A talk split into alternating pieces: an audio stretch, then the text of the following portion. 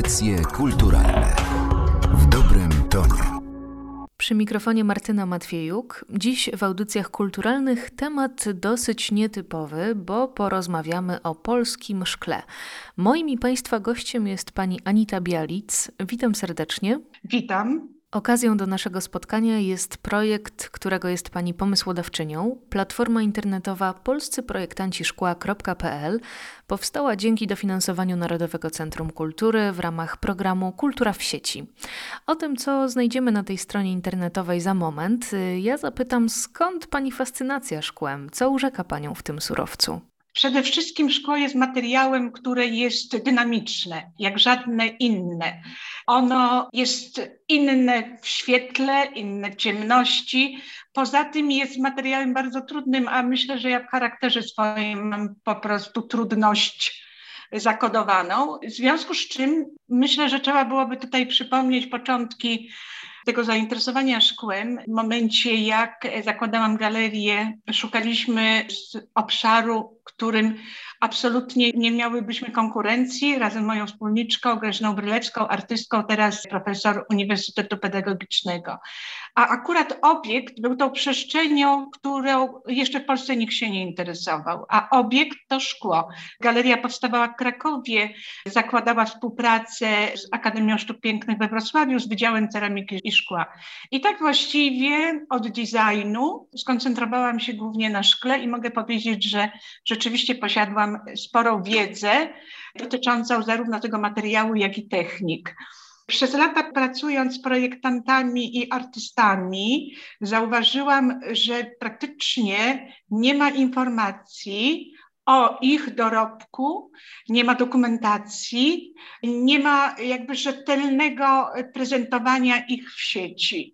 I myślę, że ten projekt był jakby konsekwencją też tych wieloletnich działań mianowicie Europejskiego Festiwalu Szkła Play with Glass, który od y, wielu lat organizowany jest we Wrocławiu, a jego wystawy główne prezentowane są w różnych instytucjach kulturalnych w Polsce, innymi Galerii Sztuki w Łodzi, Muzeum Karkonoskim, Galerii Sztuki w Legnicy.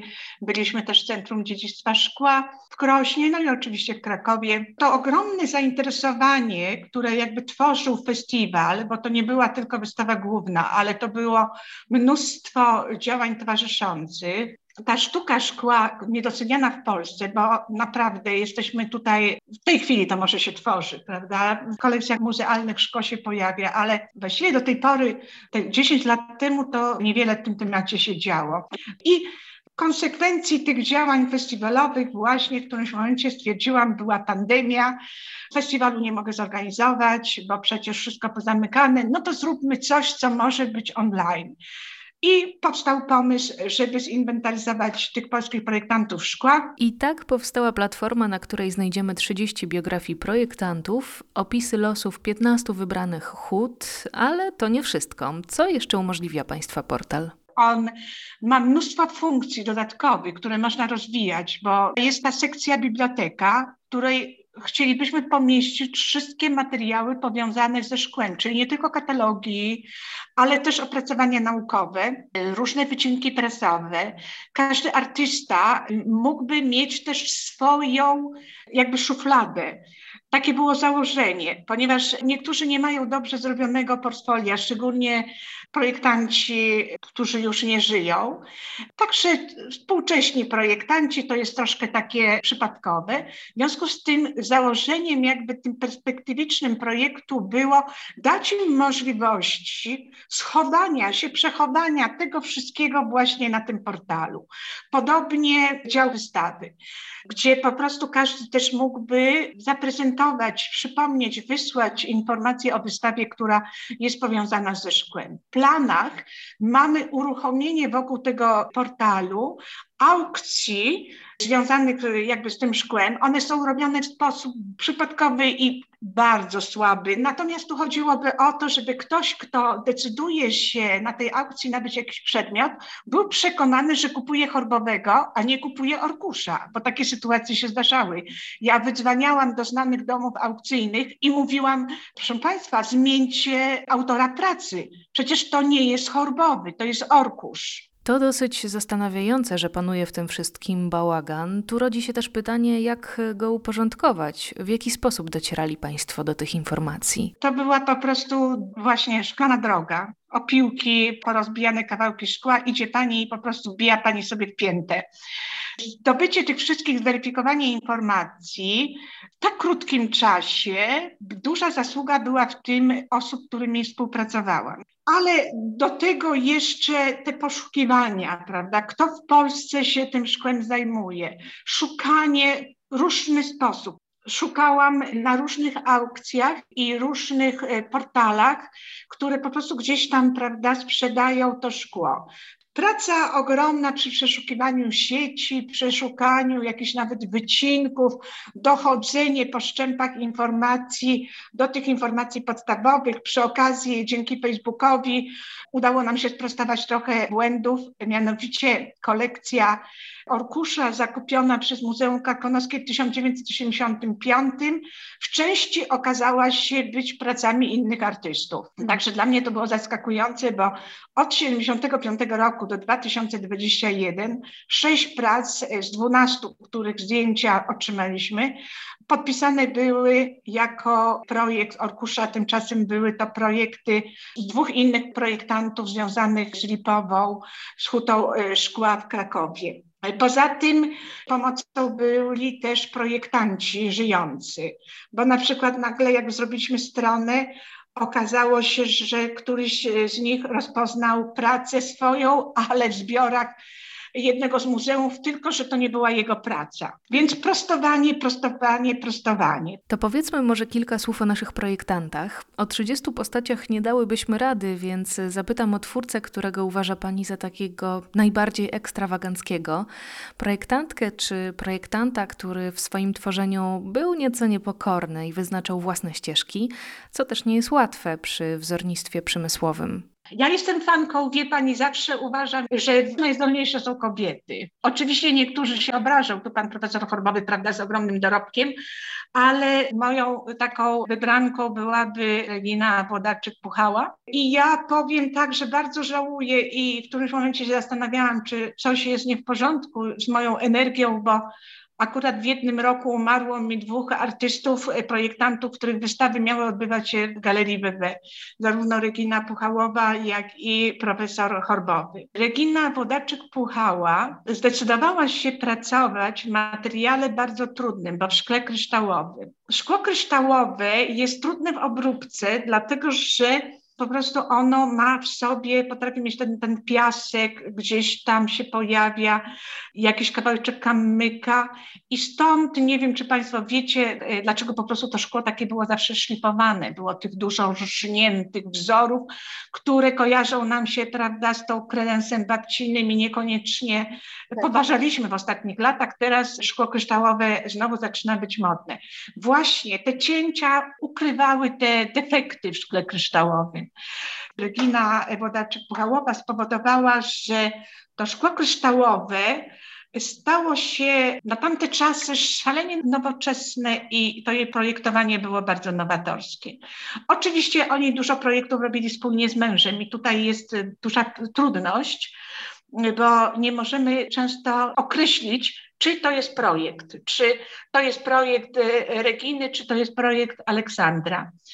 E, Regina, którą miałam okazję poznać, drobna, żywotna kobieta, z niesamowitą e, energią, swadą, fantastycznym opowiadaniem o szkle, o jego historii, o tym designie, mówiła no, ja wzięłam sobie jego formy, bo przecież ja jestem taka malutka, a on taki duży, to dlaczego nie mam z tego skorzystać? Wiele pracy wymaga skrupulatnego opisania.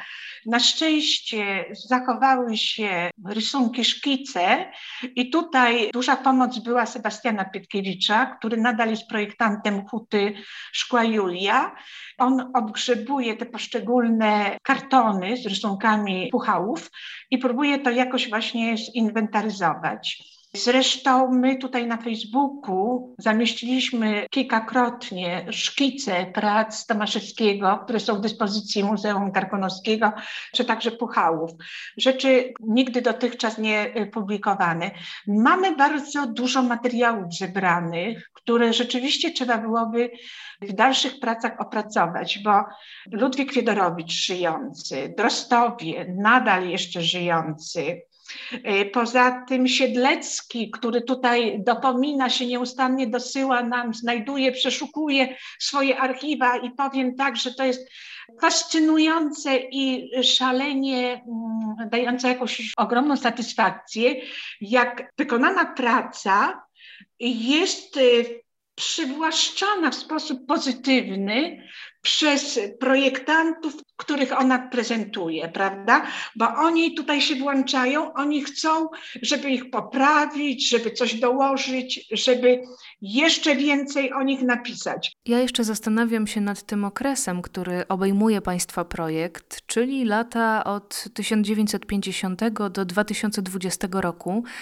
Kiedy powinniśmy szukać tego najlepszego czasu dla polskiego szkła? Wybraliśmy początek, rok 50, bo właściwie tworzenie się jako odrębnego Wydziału Ceramiki Szkła to były 49-50.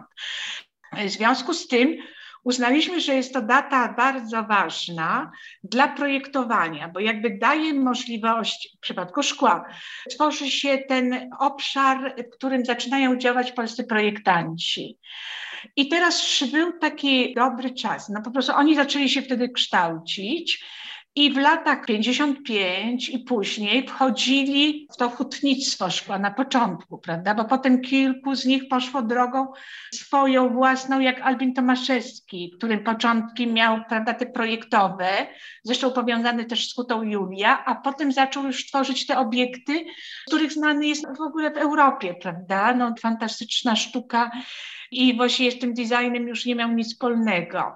Ja sama powiem, że żeby ułatwić sobie działanie, bo trzeba było mieć jakiś materiał do fotografowania. Poza tym liczymy na to, że zaprezentujemy naszą pracę na jakichś wystawach, czyli pokażemy ten dorobek polskich projektantów szkła.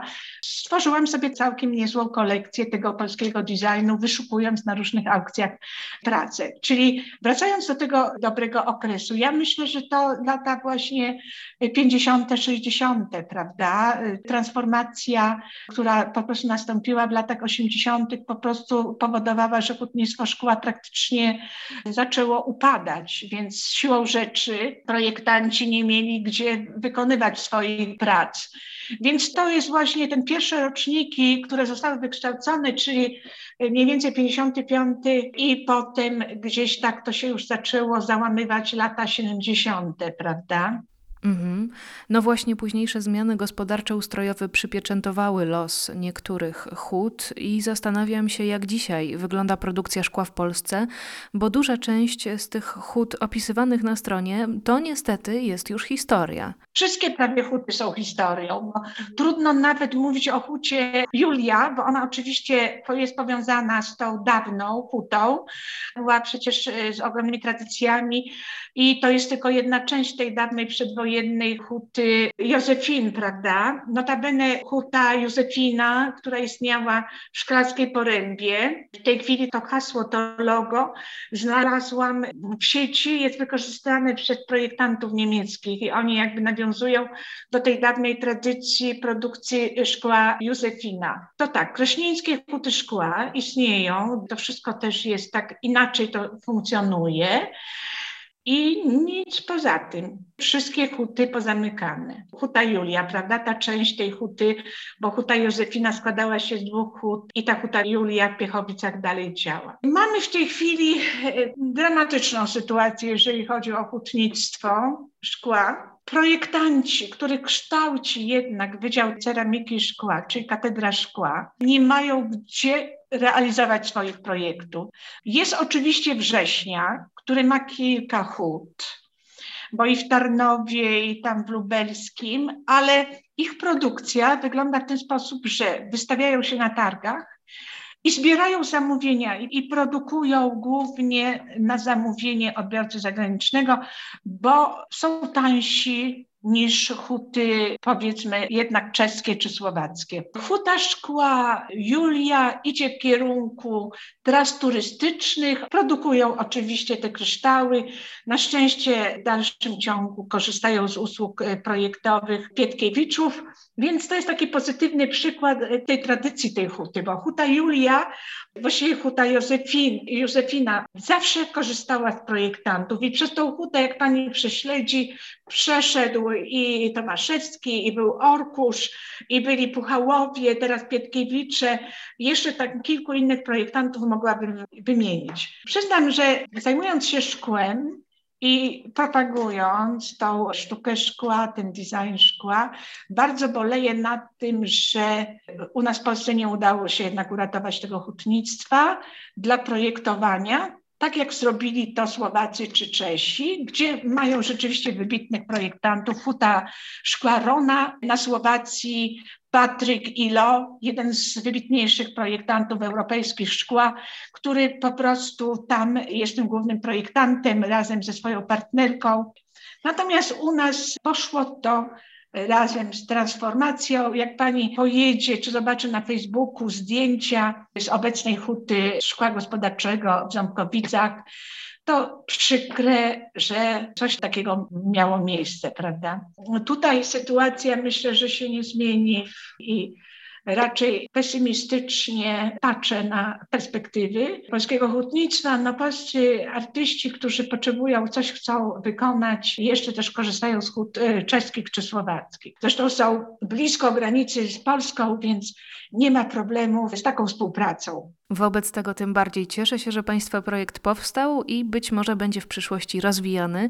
Dziś o polskim szkle w audycjach kulturalnych mówiła pani Anita Bialic. Bardzo dziękuję. Dziękuję za rozmowę. A ja jeszcze chciałam Państwa zachęcić do żywego uczestnictwa w Facebooku Polscy Projektanci Szkła. Jeżeli macie ciekawe zdjęcia prac projektantów polskich, których wymieniliśmy, a także tych, których nie wymieniliśmy, bardzo prosimy o przesyłanie. Ponadto będziemy wdzięczni za każdą informację, która wiąże się polskim projektowaniem szkła. Ja sama odnalazłam na tym profilu informację, kto zaprojektował jeden z talerzy używanych w rodzinie od lat, także zachęcam do zerknięcia na Państwa domowe zbiory i do usłyszenia w audycjach kulturalnych niebawem. Audycje kulturalne w dobrym tonie.